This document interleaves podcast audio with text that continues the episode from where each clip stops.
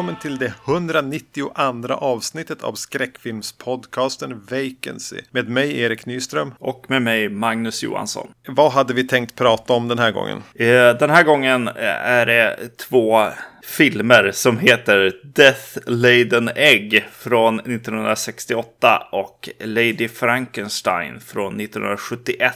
Eh, de här filmerna eh, släpptes eh, i en slags Kickstarter eller Indiegogo-kampanj för att eh, restaurera de här gamla filmerna. Och vi backade de här båda två och eh, fick hem dem. Och när ska man då se de här? Då är det lika bra att knyta an det till podden. Precis. Jag tror det här är första sån där grej jag har backat. Eh, en Kickstarter, ja. Ja, Eh, något sånt, ja. Ja, ja, nej, men jag, har, jag höll på ganska mycket där när det var stort för, för spel. Men film, ja, film har faktiskt blivit några stycken också. jag går runt och har dåligt samvete över att jag inte backade den här, vad heter han? Robin Hardy, han som gjorde Wickerman. Han ville ju göra sin tredje del i någon trilogi där. Ja, Och gjorde en liten video där han entusiastiskt pratade om de där steampunk-älskarna. och det blev ju aldrig av. nej, Och han dog. ja.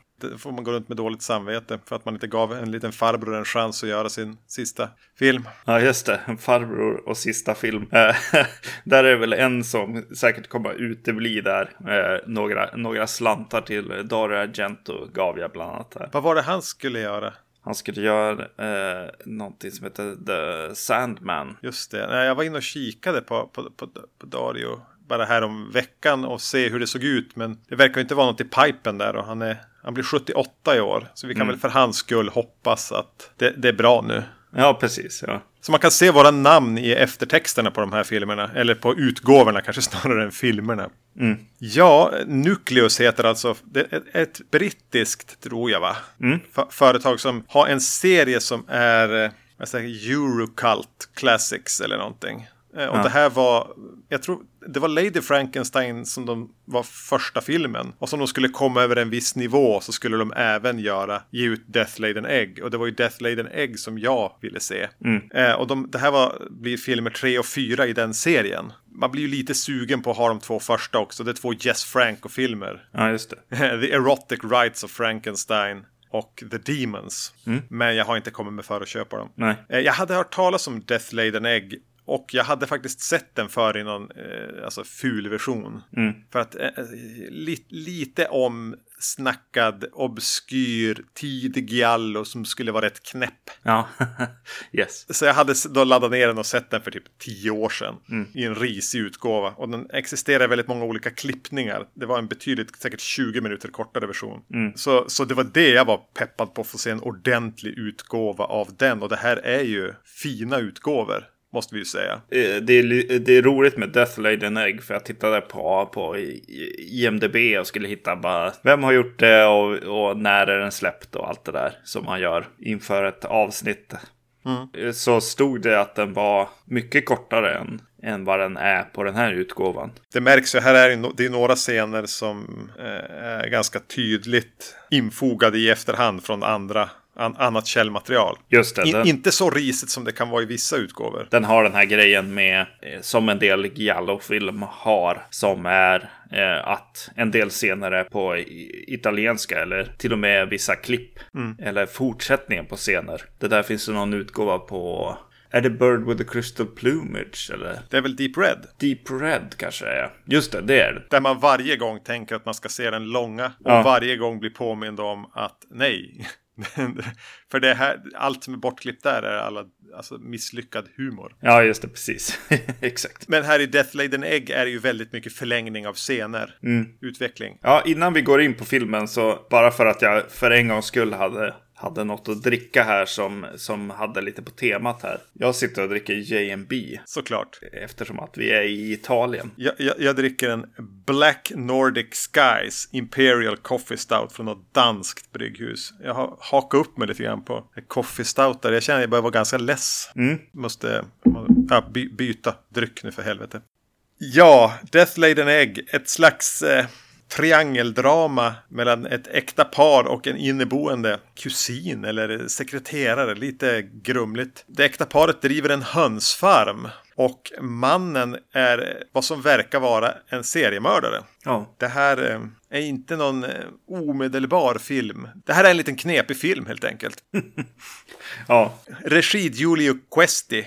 Som mm. inte är något stort italienskt namn. Han gjorde inte så mycket mer än den här. Eh, par, tre filmer till och så, och så lite så tv-filmer. Mm underliggande i den här hela tiden är ju just det här att de, de driver en, en höns eh, farmgård eller vad, vad det nu heter. Ja, hönseri kanske. Ja, jag har ingen ja, aning. precis. Poultry farm. Just det, som ska gå in i, i den nya tiden. Mm. De har sparkat eh, all hjälp och eh, byggt eh, någon, någon ny maskin som ska föda de här, de här hönorna och ja, allt blir liksom lite fabrikskänsla eh, på här i den, den lilla byn. Så de gam, gamla ans, eh, före detta anställda är ju ganska arg på det här också. Det handlar lite om science, hur, hur, farligt och konstigt det kan kännas. Ja, det är ju inte en typisk giallo på så sätt att den handlar om en serie mord och vem som har gjort dem. Nej. Det är ju en ganska liten del av den här filmen, utan i, centrum är ju någon slags säga, automatiseringen som gör arbetarna ar arbetslösa. Det börjar pratas genmanipulering. Mm. Lite behandling av djur inom djurindustrin. De här rika, typiska giallo-människorna. Det är alltid den här samhällsklassen som figurerar i en giallo. Mm. Men det här handlar ganska mycket om ja, men vilka ruttna människor de bara är. Cyniska ruttna människor som bedrar och lurar varann och gör arbetarna arbetslösa och själsligt tomma. Just det där, eh, liksom rika människors döda känsloliv är väl som en klassisk italiensk arthouse-tema. Alltså jag tänker så här, Antonioni och Fellini och de där jobbar ju mycket med det. Och den här lutar sig ju ganska mycket mot arthouse också. Ja, definitivt. ja, det är en film som är lite så här, men vad, vad handlar den om egentligen? Eh, för den, den tar sig så mycket, ja men det handlar om form och, och, och klippning och snygga grejer på något sätt. Snygga människor, snygga klipp, snyggt foto, snyggt. Ja men den är ju italiensk så det är klart att den är snygg. Ja, precis. Alla som är med är snygga. Mm. Alltså den börjar ju med Alltså förtexterna ligger över vad, vad som är så här, typ fotat genom ett mikroskop. Mm. E embryon, jag tänker att det, det, är typ ett ägg som blir en kyckling. Och så ja. är det någon så här kaosjazz med några oroliga stråkar och, och, som bara hugger och skär lite grann. Och bara, fan stressad och nervös av eh, ja. förtexterna. Sen hoppar den direkt in i en väldigt hackigt klippt scen på ett hotell. Ja. Där vi får se ett mord och vi får se någon som eventuellt ser mordet. Samtidigt får vi här, blixtsnabba ögonblicksbilder av, jag tror att det är andra personer som bor på det här hotellet. Ja, precis. Det är någon som typ drar en plastpåse över huvudet och börjar vira fast den med toapapper. Någon mm. som droppar ögondroppar och ser inte ut att må så bra som ligger på en säng. Mm. Och bara klipps jättesnabbt och klipps mellan med bilar som kör på en motorväg och, och, och en kniv kommer upp och det kommer blod och sen kör de i en bil och det klipps jättesnabbt till en massa reklam, eh, ja men typ, eh, vad heter det, så stora reklamtavlor. Mm. Ja, man får sitta ner här i början. ja, det är precis. Och sitter man och kollar på IMDB samtidigt så blir det väldigt, väldigt problematiskt på något sätt. Eh, men samtidigt är det ju lite häftigt att komma in i den här. Förtexterna är ganska snygga med det där. Mm. Det känns lite påkostat. Och så sen att de är inne i det här hotellet och det här collaget mellan en massa uh, folk i huset. Det är lite, lite eh, schysst sådär. Man eh, förstår att det här blir stil, stil mycket.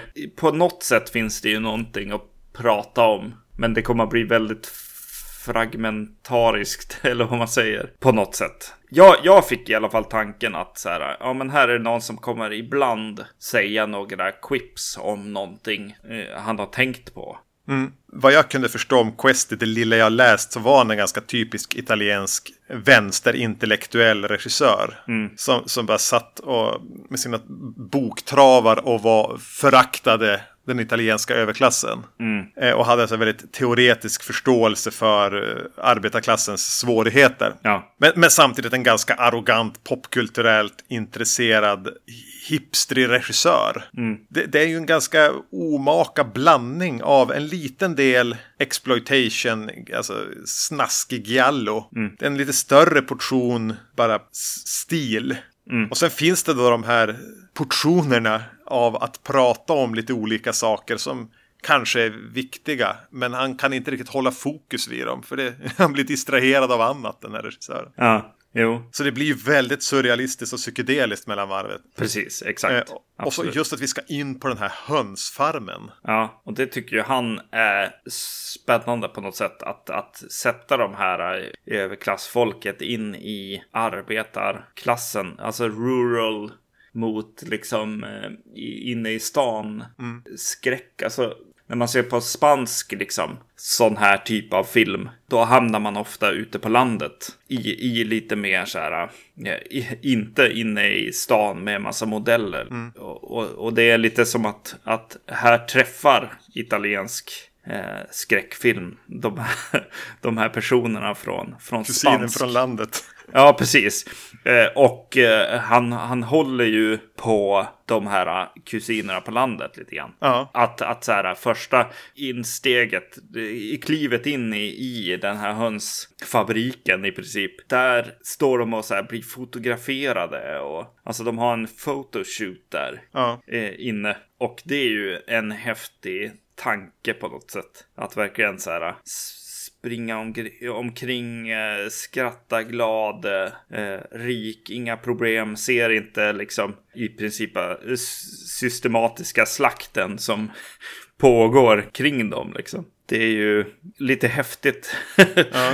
Eller liksom tankevärt för stunden. Alltså det är verkligen en, en liten flash av, av något något häftigt. Och den fortsätter ju den scenen med att någonting trillar ner och håller på att liksom träffa en av de här, vad jag tänkte var modeller. Men de är ju ägarna av, Mm, av mm. kycklingfarmen här. Och de inser att så här, ja men det är någon som har planterat det där av av de gamla anställda som får stå utanför, utanför ett staket utanför och var liksom arga och li, nästan lite zombielika i deras ögon. Mobben där ute. Mm. Ja, jag tycker det är lite rolig scen. Eh, Jag känner hela tiden att ja, men här, här, här vill han säga något ibland. Det är någonting med den där miljön inne på bara massvis med höns som är ganska stylish. Men de är vita och röda.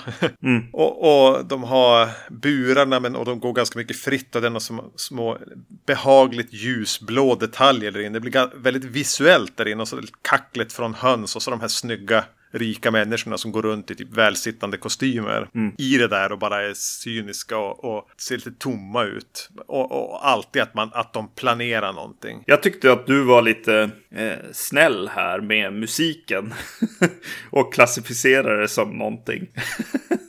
För jag, jag var, vad, vad är det som händer? Jag satt, satt med hörlurar, vilket jag ofta gör. Det är någon som ser något på, på datorn eller familjen har gått och lagt sig. Eh, så jag hör ganska mycket på film eh, när jag ser dem. Och eh, musiken är helt galen. Ja, det är. Det, det är verkligen någon som, som sitter, som aldrig har rört i en gitarr. Som bara, ja men jag spelar till den här musiken på något sätt. Ja, den är ju sjukt, vad heter det? Avantgarde. Mm. Du får inte en lugn. Det är inte meningen att du ska luta dig tillbaka och slappna av. Nej, precis. Och just när man börjar så här, vara lite, lite beredd på hur svängningarna går i, i det här gitarren så kommer det lite klaviatur också som, som är precis likadan. det är bara om jag lägger handen här, vad händer då? Musik. Och någon som gör någon slags här scat. bara, ja. Ö- Över det också som gör... Ja, orkar du med den musiken? Nej, alltså jag, jag hade ganska svårt för den. Jag tycker att jag kommer nog in, in i den lite mer eh, mot slutet. Tänker inte lika mycket på det, men, men en, en ganska stort parti. Kanske just efter att de hade fotograferat här vid fotosessionen. Men jag tror att det var lite, lite att det var lite så här, ja men nu ska det hända någonting. Partier liksom. När man ska presentera karaktärer och sånt. Då, då blev det så här, ja det är inte så, så roligt i filmen just nu. Och så sen är musiken helt galen. Mm. Så då blev ju den väldigt påtaglig. Det är väl meningen att det ska vara, eh, att den ska klösa på en. Men Mm. Ja, precis. Ja. Som typ att stå bland tusentals kyck kycklingar kanske. Ja. Eller hönor. Ja, sen går det, går det en lång stund och sen kommer en av mina favorit såna här infall som man får. Och det är tillbakablicken på en av kvinnornas eh, familjetragedi. Ja, bilolyckan. Ja, hon, hon och, och, mannen i dramat eh, åker bil. Och eh, hon börjar först säga väldigt dålig eh, dialog. Eh, som faktiskt genomsyrar filmen i övrigt också. Men alltså det är den här Åh, jag är så deprimerad på grund av det här. Alltså det är väldigt så här Tell, don't show. och jävligt risig dubbning också. ja, men uh, ja. Och så sen medan hon faktiskt säger den här replikerna som bara, ah det där satt ju inte så här. Ja, men jag är en olycklig själ. Jag beter mig så här på grund av att min familj dog i någon olycka så här. Så bara, ja men säg inte, visa lite grann tänkte jag. Och så sen får jag, får jag det direkt på det. Att så här, kameran åker snabbt längs vägen med, som har jättestora så här, pilar och grejer på sig. Mm, mm. Som man åker, åker förbi. Och så sen får man se en bil eh, det bara klipps till snabba klipp med någon bil som står och brinner och eh, en kvinna som går bort från bilen. Någon ligger död utanför. Hon är alldeles blodig. Och så tillbaks till hela tiden till den här vägen som bara skriker åt en lite grann. Mm. När den kommer åkandes. Då bara, ja men det där var ju schysst alltså. Ja, det är ganska omskakande. Det blir som att, eh, jag nästan som en vaken mardröm som någon bara råkar glida in i för några sekunder. Verkligen ja. hur ett, ett trauma bara pockar på hela tiden. Mm. Jävligt snyggt eh, iscensatt och, och bara klippt och och på det där oroligt rytmiska repetitiva sättet. Mm. Jo, det är nästan, nästan ska man plocka ut några sekunder som är höjdpunkten. Så är det. Mm. Men sen hamnar ju filmen i ganska mycket styrelsemöten och här, konferenser för hönsfarmar i Italien. mycket gubbar i kostym. Mm. Eh, och här märker man att här är mycket det som har varit bortklippt. Ja, just det. En förlängning av så här, ja, hur ska vi få folket att tycka att eh, ägg och höns är, är någonting som man är bra att äta. Och marknadsföring sitter de och pratar om. Och då kommer ju visserligen en karaktär in där. Mm. Som är ganska viktig. Som utvecklar det här triangeldramat till ett, vadå, ett kvadratdrama. Mm. Och där, vill, där är ju en del av poängen lite det här antikapitalistiska budskapet. Att vi ska som sitta och tycka illa om de här. Men det blir mm. ganska trist också. Mm. Men samtidigt så är det hela tiden just den här skeva känslan av att fan alltså är det en hönsfarms eh, konferens Giallo med spasmer jag tittar på? Alltså det här är så konstigt, det här är så jävla konstigt. Ja. Som, som håller, för, för mig håller den, alltså jag, jag kan hålla intresset uppe under det här som är tristare. Plus att allting ser ju fantastiskt ut hela tiden. Mm, precis, ja. Och när det väl kommer in så här lite mord och sånt. Ett, ett av morden framför allt är väldigt mycket med så här svarta handskar, eh, nakna kroppar och klipp till. Ja, han, han eh, tar fram liksom eh, en, en scarf eller någonting för att, för att sätta för munnen på kvinnan som blir mördad. Och eh, hennes väska är gul och hennes eh, och den här scarfen är gul mot svarta handskar. Och sen blir, blir halsen avskuren. Och så sen lite blod på en spegel. Känns väldigt mycket som en giallo-fantasi. Mm. Jag tänkte ju först att så här, åh, gult ja, Giallo, liksom den kopplingen, särskilt med de svarta handskarna. Jag tänkte på, eh, vad heter det, Amer-folket. Mm. Vilket ju inte är konstigt, jag tror att de älskar den här filmen. Men sen så dyker det upp fler tillfällen där där gult kommer in som färg. Och då inser jag att ja, just det. Det är ju faktiskt, det handlar om äggen ja. här. Snarare. det är ju genomtänkt så det är ju färgkoordinerat. Alltså mm. en ram på en tavla är inte mörkblå bara för att det var det som fanns i scenografirummet. Utan de har valt Nej. ut mycket sånt där.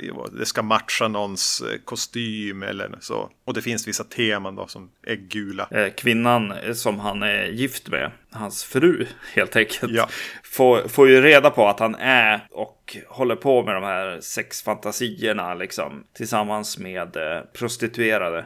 Så de får, någon, får, får för sig att så här, ja, men om jag klär mig och beter mig som prostituerad så kanske han kommer att tycka om mig också. Då kanske jag kommer att äga honom mm. igen. Då just efter det här mordet med, med gult tema, att hon, att hon då dyker upp i en gul klänning så här, är ju lite genomtänkt. Mm. Jo, men det finns säkert massor med sånt att om man ser den många gånger. Mm. Sen kom det en, en scen lite out of the blue som egentligen sätter upp någon slags punchline som jag inte ska ta upp så mycket med. Men det är en hund som helt plötsligt är uppe eh, i, i the rafters. Vad heter det på svenska? Han springer typ på något takbalkar eller någonting. Ja, precis. och det var verkligen en scen som bara, vad va fan? Hunden bara ramlar ner därifrån. Mm också. Och jag bara, va, va, men jaha, hur, hur, hur då? Hur gjorde de det där? Det var lite obehagligt att se eh, hunden ramla därifrån. Jag tänker att det, det är mycket sådana små saker som den scenen till exempel är ju en, den planterar ju någonting. Mm. Eh, och vi har sagt det här med, med, färger och design och sånt är väldigt genomarbetat. Och, så här, manuset virrar ju iväg sig att, att sitta och prata om typ olika konferenser och saker mm. som får ta ganska lång tid. Och att vissa av relationerna mellan karaktärerna vänds på ganska mycket. Men i slutändan när den ska sys ihop så är den ju rätt smart i vad den har lurats med. Både i liksom mordmysteriet eller vad man ska säga. Eller vem som lurar vem. Och ja. Det blir som en, någon som blir ditsatt för någonting som de faktiskt har gjort. Alltså det, det är sådana där små klurigheter ja. som är ganska, jag inte trodde den skulle få till i slutet. Eh, nej, definitivt. Alltså den, den är ju så himla stökig och, och all over the place att det är det som är mysteriet på något sätt eh, i slutändan. Och så sen går man iväg från filmen och bara, ja men ja, den här var ju ganska straightforward. Ja, precis. För de syr ihop det på något eh, roligt sätt i slutet med en, med en riktig punchline också i slutändan. Så prydlig knut på slutet att man glömmer bort hur jävla stökigt och artsy och allting har varit i mitten. Fantastisk Precis. slutbild med, med en polis mm. som plockar upp ett ägg. Ja. Det är fan briljant. Yes, yes. jag tänkte på skådespelarna. Jag sa att det var en usel dubb. I övrigt så kanske det är rätt bra skådisar. Alltså, Eva Aulin ja. spelar den här unga sekreteraren. Svensk skådis. Mm. Jag känner ju igen henne från att jag sett den här tidigare och jag känner igen namnet. Har du sett hon i något annat? Nej, jag vet att jag äger filmer som, jag, som hon är med i. Men eh, vad heter det? Death Smiled on a Murderer tror jag. Eh, med, med han eh, token. Klaus Kinski. Mm. Som jag inte sett än. Eh, verkar ha försvunnit helt som skådis mm. eller kändis. Men han som spelar huvudpersonen här. Jean-Louis Trintignant eller någonting. Förmodligen ska man inte mm. uttala T så hårt som jag gjorde. Är ju också, alltså det är ett stort namn. Mm. Och han har ju kom ju tillbaka här bara för några år sedan i eh, alltså Hanekes Amour. Har du sett den? Nej, nej det är i alla fall han som spelar huvudrollen där som en gammal farbror. Mm. Jag tycker ändå det känns det finns klass i skådespelarna. Eh, nu har jag inte mm. namnet här, men hon som spelar hans fru är ju en italiensk eh, primadonna. Mm. De ser bra ut på bild och, och de, de ja. bär ändå sina roller. Sen som du säger, mm. de, de måste kämpa med både en del stolpiga repliker och, och dubbningen här är osedvanligt dålig. Mm. Han som spelar den fjärde mannen i det här triangeldramat, eller vad man ska säga, han heter Sobieski. Jean Sobieski. Ja. Det är alltså Lili Sobieskis pappa. Han står ju ut ganska mycket. Men det, är kanske också att han har en, en scen där han presenterar en lek lite ja. grann på en sån här dekadent fest. Som vi brukar gilla. Ja, ja så, så han står ju ut tycker jag just att han kanske ser eh, lite menacing ut. Och ja, men charmig på ett menacing mm. sätt. Han är bra. Men hon är ju bra också, vad heter det, Eva eh, Olin tänker jag att hon heter. Ja, förmodligen är det väl ett Å där va? Ja, precis. Men kanske mest för att hon, hon kan leverera den där dåliga linen i bilen och sen ändå ha charm nog att, att klara av den scenen. Mm. Death Laden Egg var eh, väldigt svår att pinpointa. Jag tänkte så här bara, oj, oj, oj, jag ska fråga Erik vilken genre vi ens tittade ja. på. och det är lite så eh, med den filmen. Och, och på Blu-rayen som de släppte så finns det någonting som heter typ The Giallo Cut. Som man kan se som extra material. Ja, tror jag. jag. tror att, att när den lanserades skulle säljas till USA eller resten av Europa så det här är för arthouseigt. Klipp ner, ta bort mm. lite boardroom meetings och, och gör en mer, mer sex och mord. Ja, precis. Mm. Eh, nej, men jättesvår att sätta fingret på. Till stor del är väl egentligen en arthouse, en, en stiliserad arthouse-film som vill prata om men, industrialiseringen. Eh, som leder till att människan hamnar utanför överklassens själsliga förfall. Sen råkar den som nästan bli lite djurrättsaktivistfilm där. Vi har inte ens nämnt de här genmanipulerade hönsen som dyker upp mot slutet. Nej, precis. Direkt från Cronenberg. Ja. Så, så den har allt det där det vill prata om. Och så finns det spår av en giallo. Men det här kom ju samtidigt före giallon var riktigt etablerad som genre. Mm. Så den är jättesvårt att riktigt placera. Och jag skulle, det är en av de konstigaste filmer jag har sett egentligen. Och då menar jag inte ren så här surrealistisk freakout. Alltså att eh, Nej. det kan vem som helst göra. Men just att den är så straight i så mycket. Men mm. blanda den här arthouse-klippningen, allvarligt menade teman med typ höns och mord. Jag får, jag får in, jag, inte riktigt ihop det, jag kan inte riktigt knäcka koden som är den här filmen. Och jag vet inte riktigt heller om det finns en kod att knäcka fullt ut. Förlåt, men, men du tänker att knäcka då? Då tänkte du på ägg? Ja, eller? såklart. yes. Nej, men jag håller med. Eh, absolut. Och, och då blir ju Lady Frankenstein när man kommer in i den från 1971 blir ju en helt annan typ av, av film som direkt känns mycket mer trygg. Ja, ja. När, man, när man sätter igång den. Du får inte epilepsi av musiken eller någonting här. Nej. Lady Frankenstein, ja, men det är bara en, ännu en, en take på Frankenstein sagan. Där eh, Frank Viktor Frankenstein, jag vet inte om han heter Viktor här, men ni vet vem jag menar. Vetenskapsmannen Frankenstein håller på att försöka sätta ihop sin egen människa, sätta in en hjärna i en annan kropp, byta hjärta. Han bara var lite grånad och gammal. Mm. Som av en händelse kommer hans dotter hem på besök. Och hon är studerar för att bli en lika framstående kirurg och vetenskapsman som sin pappa. Och nej, det är inte att gå in på spoiler-territorier, men hon, pappan dör i samband med att han skapar sitt monster och dotter tar över hans arbete. Precis. Den här är regisserad av en skådespelare va? Mel Wells. I första hand. Skådespelare helt enkelt. Allra första hand var han typ dubb dubbare tydligen. Ja, det kanske är det. Uh, han har gjort det. Uh, han har gjort, alltså han har jobbat som skådis.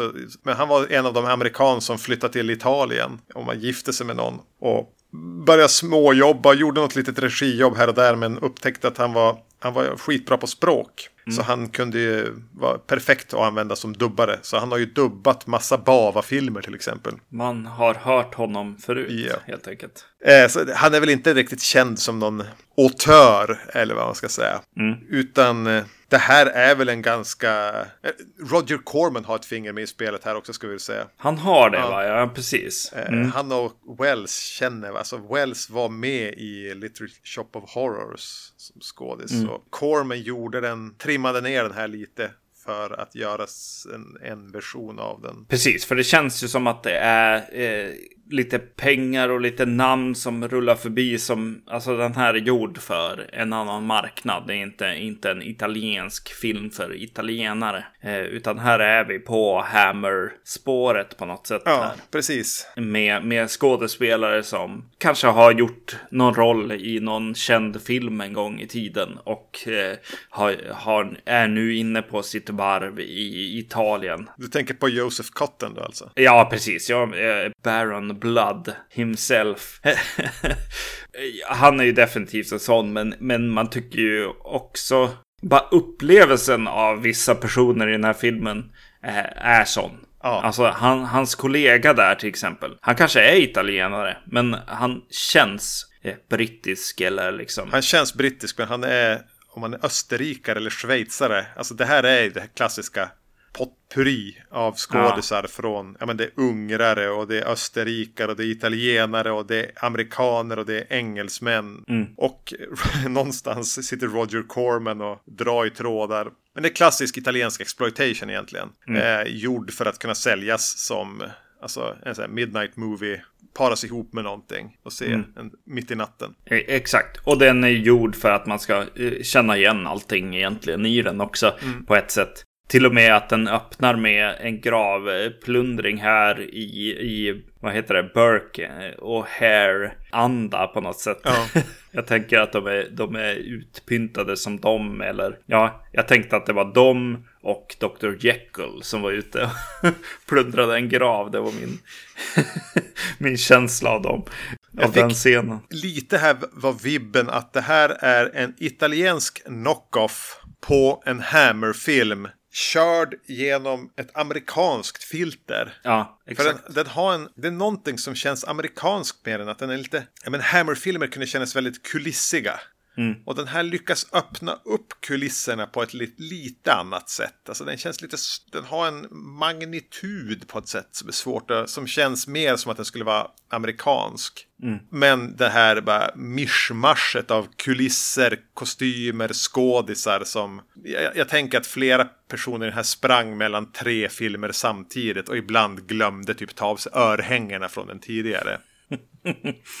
Just det. Ja, men det är, det är nog sant liksom. Det är inte så här några engelsmän som har gjort eh, kostymerna här så att de ska vara liksom korrekta på något sätt. Eh, särskilt hennes klänningar. Utan, utan det, det är lite, lite serietidnings eh, liksom USA som har varit framme också. Ja. För hon, hon får ju lite så här eh, nästan Dracula-uniform på något sätt med hennes, hennes klänningar här. Och, eh, och eh, håruppsättningar och annat. Och ständiga 70-talsmaken. Ja, precis. Ja. Mm. Eh, hon, Tanja Frankenstein, som barn smög in i, i sin pappas labb. Eh, kommer ju hem här. Spelas av Rosalba Neri. Mm. Hon har jag sett mycket av på senaste tiden. I alla fall två filmer. Amok och uh, The Beast Kills in Cold Blood. Vilket är en galen film för övrigt. Med, med uh, Klaus Kinski. Såklart. Så, så på något sätt så hade jag uh, under liksom senaste året fått någon relation till henne. Så jag blev alldeles så här glad när jag såg henne dyka upp där i rollen. För dig kanske? Jag vet inte om jag har sett. Alltså, det var inte så att jag tänkte åh, där är hon. Nej, exakt. Men hon har ju gjort massor. Det lilla, jag gjorde en snabb liten blick på hennes resumé och det, hon har gjort massor av liknande. Ja, precis. För hon har ju ett utseende som är både attraktivt och farligt. Mm. Verkligen. Ja, man förväntar sig ju som nästan att hon ska ha huggtänder. Ja, precis. Exakt. yes. Men jag tycker, om, om vi bara, när vi ändå är på Rosalba Neri, att eh, hon är uppenbarligen någon som kanske från början fick göra film för att hon var eh, snygg. Mm. Men hon är ju inte obegåvad. Nej, nej, nej. Jag tycker att hon är riktigt bra i den här rollen. Ja. Det är ingen, ingen nyanserad karaktär. Eh, så, men jag, tycker att hon gör det riktigt bra. Att få, ja. Det handlar mycket om att ha rätt karisma och det har hon. Det är en lite rolig film på, på det här sättet. För så länge som det finns liksom män i hennes närhet, alltså typ hennes pappa i, i det här fallet mycket, så blir hon ju tillbakahållen väldigt mycket. Ja. Eh, hon, hon är en kirurg och liksom har också samma eh, värdegrund som sin far. Hon har extrema tankar om att flytta organ mellan människor och kanske till och med liksom medvetande och sådana grejer som hon tar upp. Men som ju Frankenstein själv liksom faktiskt håller på med där i källaren. Men han försöker skydda henne fortfarande från det. Och det blir liksom en kamp till att säga, ja men stanna på ditt rum grejen. Någonstans finns det som en kittling om att hon ska vara den här kvinnosaks eh, Frankenstein. Mm. Men, men när hon väl släpps loss sen ja. så visar hon sig vara en cynisk psykopat. Exakt. Och, och mannens eh, eh, skräckkvinna, fem, fem fatal, liksom. Alltså ren mannens liksom tankar om sig själv och nedvärderande grejer och så här. Hon kunde lika gärna ha skrattat åt att någon hade en liten snopp i princip. Mm. Eh, så det, det, det är inte så att, som man kanske tänker i början, så här bara, ja men här kommer det några så här kvinnofrågor här ändå. Nej, utan det är bara eh, rädda och nedvärderade män som har skrivit. Precis. Ja, hon tar ju verkligen inte fångar här hon har, hon har hittat ganska tidigt i filmen, förstår man, som i backspegeln sen, en så lätt eh, förståndshandikappad dräng. Som hon ändå så här, ja. ja stannar upp och pratar med lite grann. Eh, och, mm. men, men, sen förstår man att bara, jo, men hon tände lite grann på att han var muskulös och, och, och lite hunkig. Men mm. hon, hon, kan ju inte befläcka sig med någon som är så korkad och, och lågt stående. Så hon vill ju ha sin pappas kollegas hjärna instoppad i den här muskulösa kroppen för att tillfredsställa hennes behov. och papp pappans eh, eh, komp ja precis, att han, att han, kollegan inte liksom, är inte så attraktivt. Nej. Liksom. Eh, rent visuellt eller vad man ska säga. Så hon blir som en pragmatisk cyniker där. Eh, och mm. det är ju någonstans där ändå samtidigt. Första, det är ju som lite mysgotiskt hela tiden. Mm. Lite sävligt småtrist och bara, ja men vad är, vad är hooken här? Va, va, varför tittar jag på det här? Precis, för man har sett det här för. Var är Peter Cushing? Precis. Men sen typ vid timmen ungefär, när hon går in i psykopatläge. Det är ju då mm. liksom den krokar i och blir lite skojig. Ja, precis. Mm. Äh, alltså när de ska ha ihjäl en karaktär och hon använder sex för att, för att äh, snärja honom så kan mm. hon ju som inte låta bli att gå lite längre och typ så här har som gränslat honom efter att han har blivit kvävd så biter hon sig liksom i handen för att tygla sina lustar på något vis. När hon sitter halvnaken eller kanske till och med helnaken på en död man. Ja. Det är då det blir ganska skoj att titta på ur det här slis-faktorn. Man får lite rulla på ögonen också över den som har suttit och skrivit här. Ja, ja, ja. Eh, att det blir så här, jazzy kvinnor. Ja. Eh, och, men, men, där är det ju lite grann, hade inte Rosalba Neri varit så stark att titta på. Alltså så, ja. Och då menar jag inte bara att hon är ett vackert ansikte som rullas runt mellan olika scener. Utan att hon, ja, hon går in för det här och hon gör det jävligt bra. Ja. Någon som inte gör det bra, det är när det dyker upp en snut. Mickey Hargitay, ska du säga något elakt om han.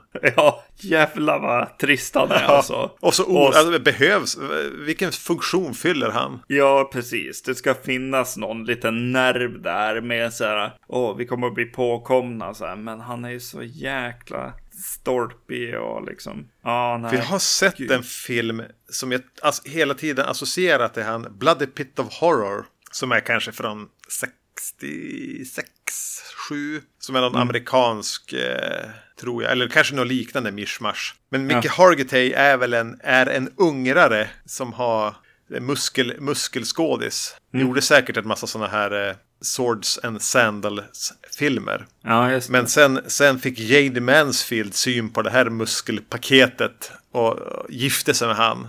Så mm. bodde de i Italien och då livnärde han sig på att göra inhopp i italiensk genrefilm. Men när han inte springer runt i bara överkropp eh, så är han fruktansvärt ointressant. Det här är ju som han eh, i Hail Caesar. Västernskådisen som aldrig har sagt ett ord på. Ja, just det. Ja, ja precis. På film. yes. Du ska bara vara inoljad och brunbränd. Ja, nej. Bloody Pit of Horror är en sån där film vi borde komma till på podden någon gång. Jag kan inte riktigt komma på sammanhanget. Men jag vet att jag köpte den någon gång när jag var och hälsade på dig i Stockholm. Ja. Eh, på, på något sånt där ställe, typ Monkey Beach eller... Ja. Och, och, och, du som bara tog i den och tittade på den och vände på den och hånskrattade åt mig. nej, det är roligt. Jag har fått lära mig en del på, på podden här helt enkelt. Och gillar de här filmerna definitivt. Men ja, vad tycker du om, om Frankensteins monster då? Ja, precis. Själva monstret. Alltså, jag... och jag vet inte, alltså det känns som att på något sätt så, så vill de så väldigt mycket också berätta eh, Mary Shelleys Frankenstein. Ja. Alltså, eller Universals Frankenstein på något sätt. Det, det ska in något barn som han känner för. Och, och så är han ute där i, i solskenet och går omkring. Och, ah. Nej, det, Nej, det är ett ganska mediokert Frankensteins monster. Precis. Idén med ögat där som blir bränn, brandskadat i samband med att de återupplivar. Ja, men mm, det är väl en idé. Men ni, ni kunde ju inte iscensätta det. Nej, det, det är ju ett o, alltså det är ju en otäck scen tycker jag ändå. När han, han eh, dyker upp bland det här paret som har sex ute vid en vid en äh, å.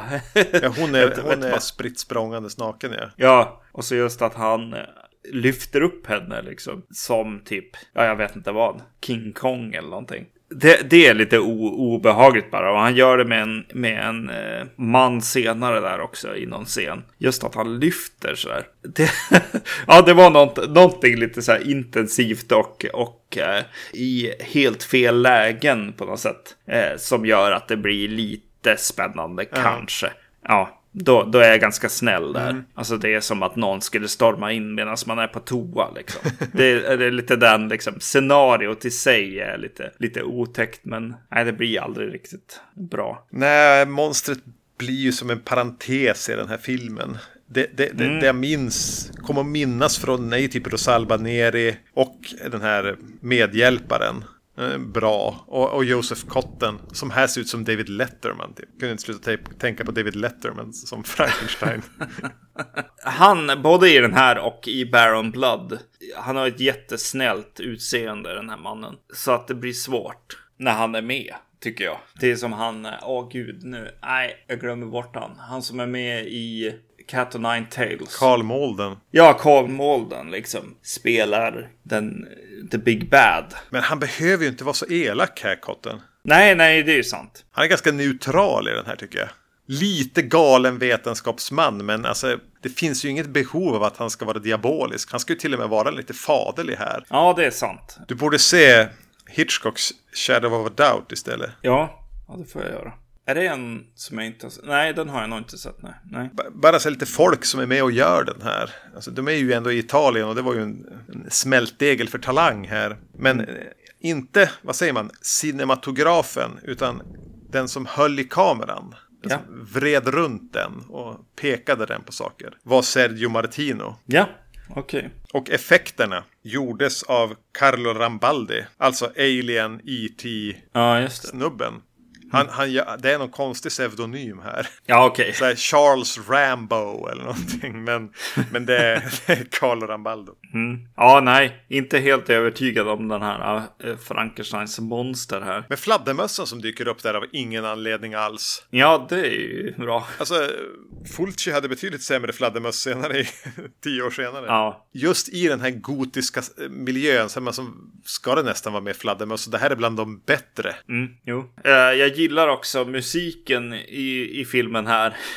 Bara för att ta som kontrast här kanske. Här är den ju väldigt så här bombastisk och eh, Hammer och Universal-aktig. Och det är en, framförallt en ganska nice eh, grej när Frankensteins monster här väcks till liv. Och det kommer in någon slags brassiga chants typ. Mm. Samtidigt som, som eh, monstret ställer sig upp. Som var ganska häftigt liksom. Det känns som en kör men också brassmusik liksom. Det var någonting som jag hela tiden trodde var på väg att bli någonting jag har hört förut. Mm, det vagt bekant hela tiden förmodligen lite halvlånat från någonting. Men så var ju även Universal-musiken var ju så en mischmasch mm. av nykomponerat, stulet och lånat. Ja, precis. Och, och filmen är väl det i övrigt här, höll jag på att säga. Eh, Lady Frankenstein. Det enda, enda de kommer med är väl eh, Rosalba Neris, eh, den här dottern då, och, och hennes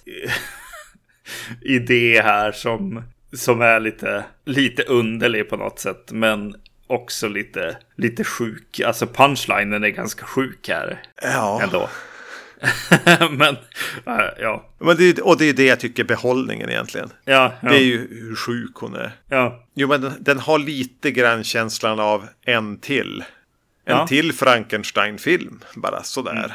Mm. Eh, men eh, kan man gilla liksom det här italienska skamlösa Gillar man det gotiska en liten variation, en liten knorr. Så det är ju inget dåligt hantverk. Man kan, det är en ganska trevlig titt på så sätt. Men det är ju inte så mycket som skakar om ens värld.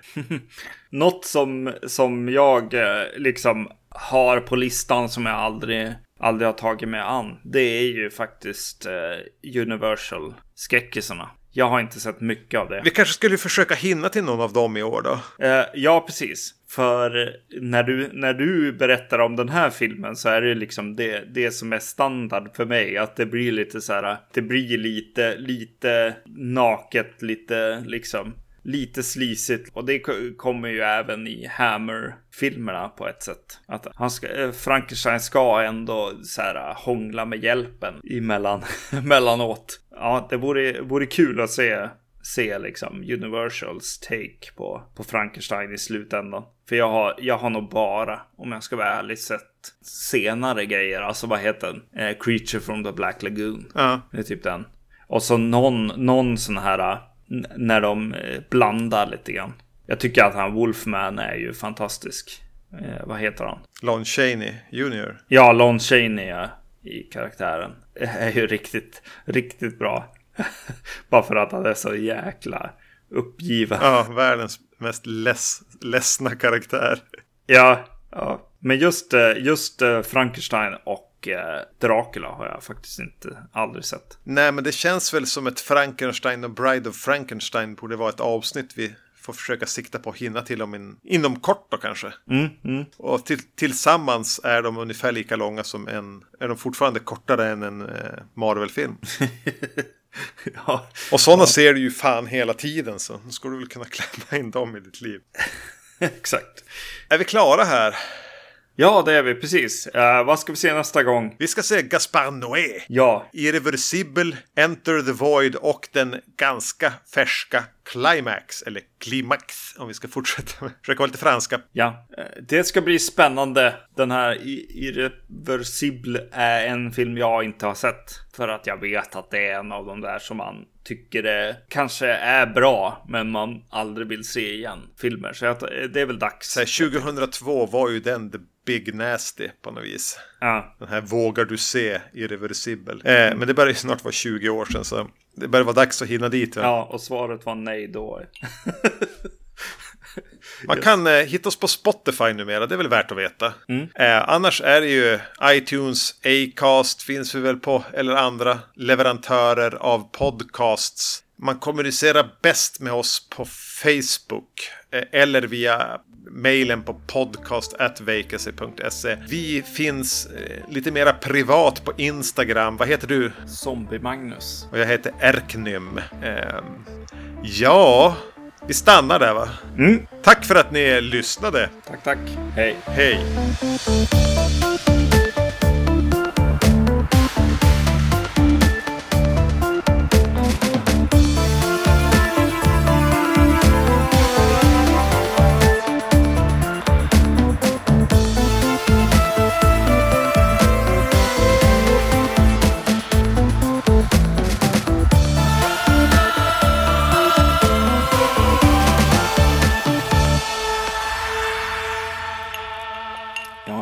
Bit i min JMB, är det, är det helt fel?